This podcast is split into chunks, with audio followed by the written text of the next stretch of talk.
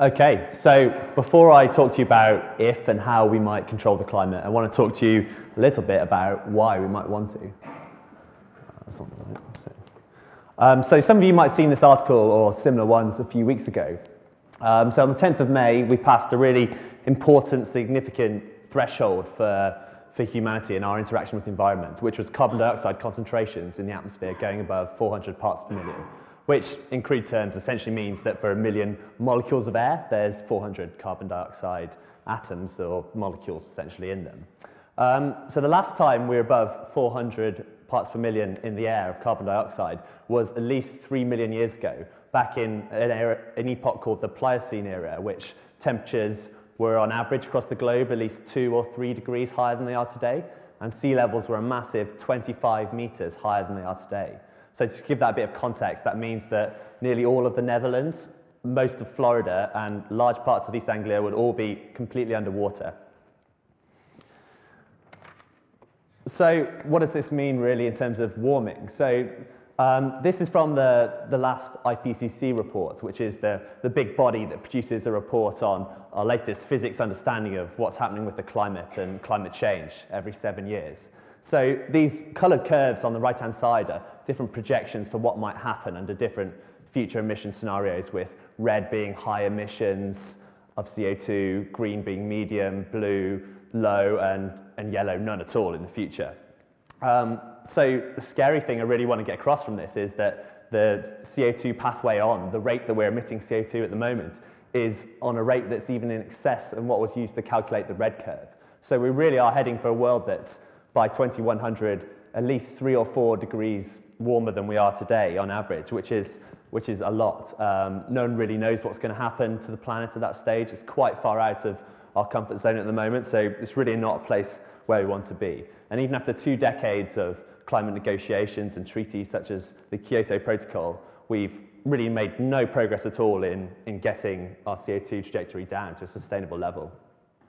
So what can we really do about this? Well, essentially there's three main options that we've got. One, which is obviously the ideal solution, is to agree a global deal on carbon dioxide emissions and, and, and cap to stabilize and then eventually bring down the concentrations in the atmosphere.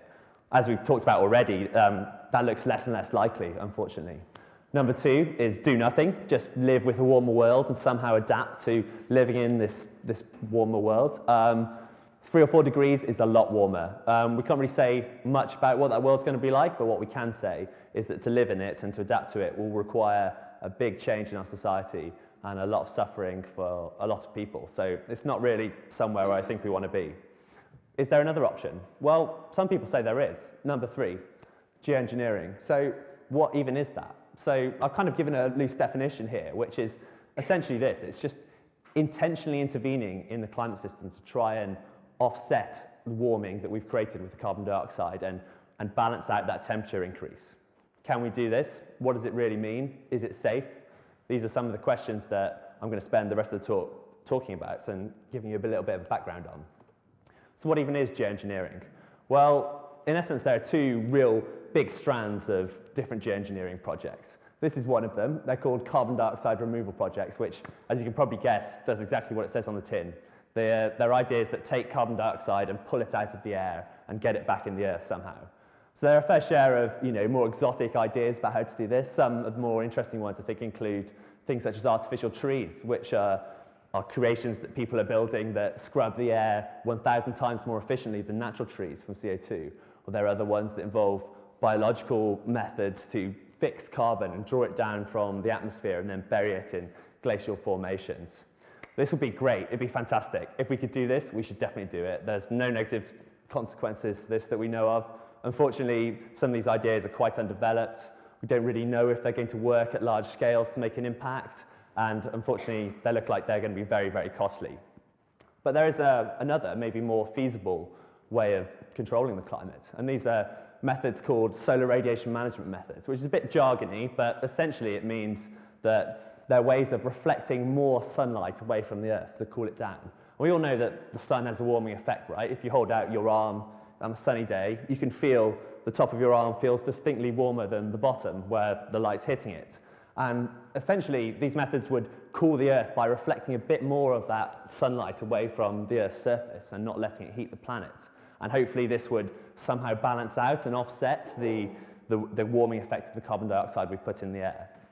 Um, so there are a few, few, exotic methods of doing this um, as well. Um, I think my favorite is definitely the idea of um, building these massive space mirrors and like shooting them up into the orbit around the Earth, which will then literally reflect large amounts of sunlight away from the Earth, which is um, pretty science fiction as you go. But um, there are other much more doable methods of this. One particular one is the one I've got on the slide here, which are maybe through a tethered balloon like we've got here, um, inject certain kinds of particles into, into the stratosphere, which through the physics of how they interact with the sunlight will do that reflection away from the Earth themselves.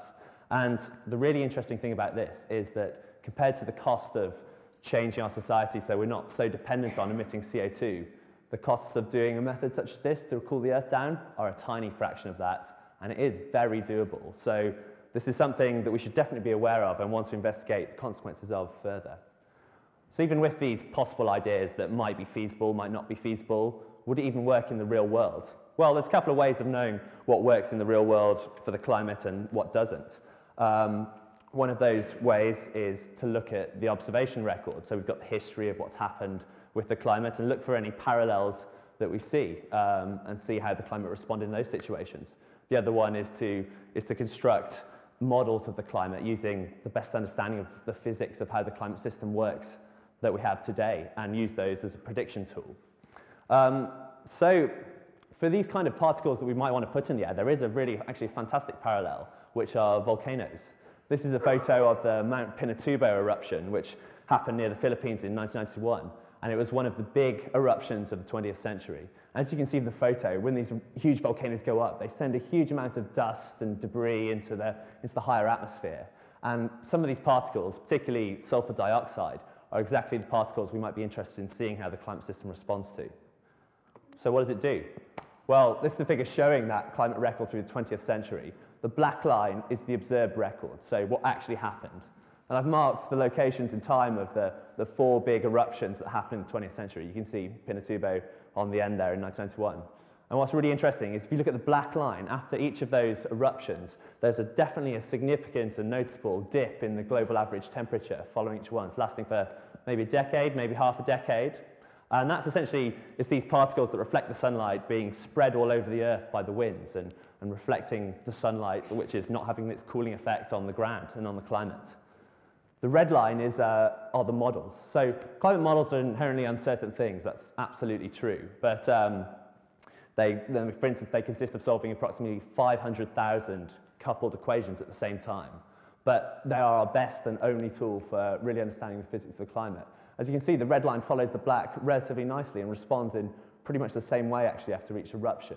And the yellow kind of gives you an idea of the model spread. So yeah, it's good. Um, for a lot of people who are interested in geoengineering, this is quite a positive result. You know, it gives you some hope that maybe this is some way we can control the climate.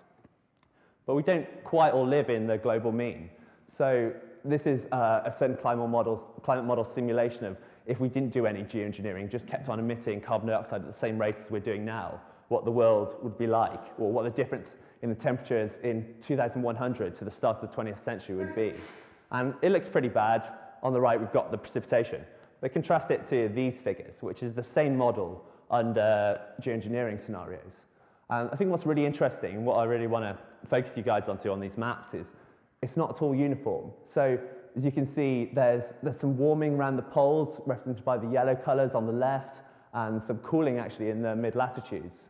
Um, and I mean, what matters for us in the UK is going to be what happens to UK temperatures and UK precipitation patterns. So it's absolutely integral that we improve our understanding of the physics and the processes that govern geoengineering and the climate enough to be able to really answer these questions. In particular on the right-hand map, which is rainfall. Uh, you can see that a geoengineering scenario would give you a drought potentially over South America and Africa of one millimeter a day of rainfall. And just to put that in context, across a year, that's pretty much equivalent to us in the UK losing one third of our total annual rainfall. So that's a big amount. There's a lot of people who depend on that rainfall for their livelihood and their agriculture and so on. That's not the only other concern with geoengineering. Um, one potential big concern is how do we stop it? So if you turn it off, um, as this simulation shows uh, by the dotted line, um, when we turn off geoengineering suddenly, say if we had some undesirable consequence that we found was happening and we wanted to stop it right now, we warm very, very fast. You can see here the dotted line um, that leaves the geoengineering scenario. We get a rise of you know, a couple of degrees in um, a couple of decades, which is a massive amount for nature's biology and ecosystems. It's very hard for them to adapt to that. Um, one maybe extreme example I was going to give you is turtles. So some turtles incubate their eggs at very specific temperatures. And the temperatures the eggs are incubated at really governs the, the sex of the, the turtles that come out of the eggs. And in some, even a change of one degrees can make all the, the new turtles male or female. And I can't think of much that's harder to adapt to than a whole generation of turtles being male or female exclusively for nature. So I think the moral of this is if we're going to engineer, we need an exit strategy from it. So to sum up, I don't think geoengineering should come across as a, a, silver bullet to all our climate problems. It's certainly not. It's not some magic escape rope, but it is a useful tool in our arsenal. Some people make a very good argument that in some ways are we not just solving one uncontrolled climate experiment, i.e. putting CO2 into the air, with another one, geoengineering? And maybe that's a very valid point. Um, but we do need to research these, these consequences and potential implications of ever doing so, because it's certainly something that's out there. In the early 50s, actually, the first ever report that was given to the US president on climate change by the National Academy of Sciences in America solely mentioned geoengineering as a solution to climate change. They didn't once mention cutting out CO2, um, which I think is very worrying. I think geoengineering should, research should definitely not take away from that motive to cut CO2 for a, a lot of reasons I think this cartoon really sums up. There are a load of benefits of moving to a sustainable and more ecological society that we'd be missing out on. But it's really important that despite that, we, don't, we need to investigate the consequences of, of the physics of geoengineering and the social implications of what happens because unfortunately we may one day be in a situation where we might need it. So thank you very much. Uh, happy to answer any questions.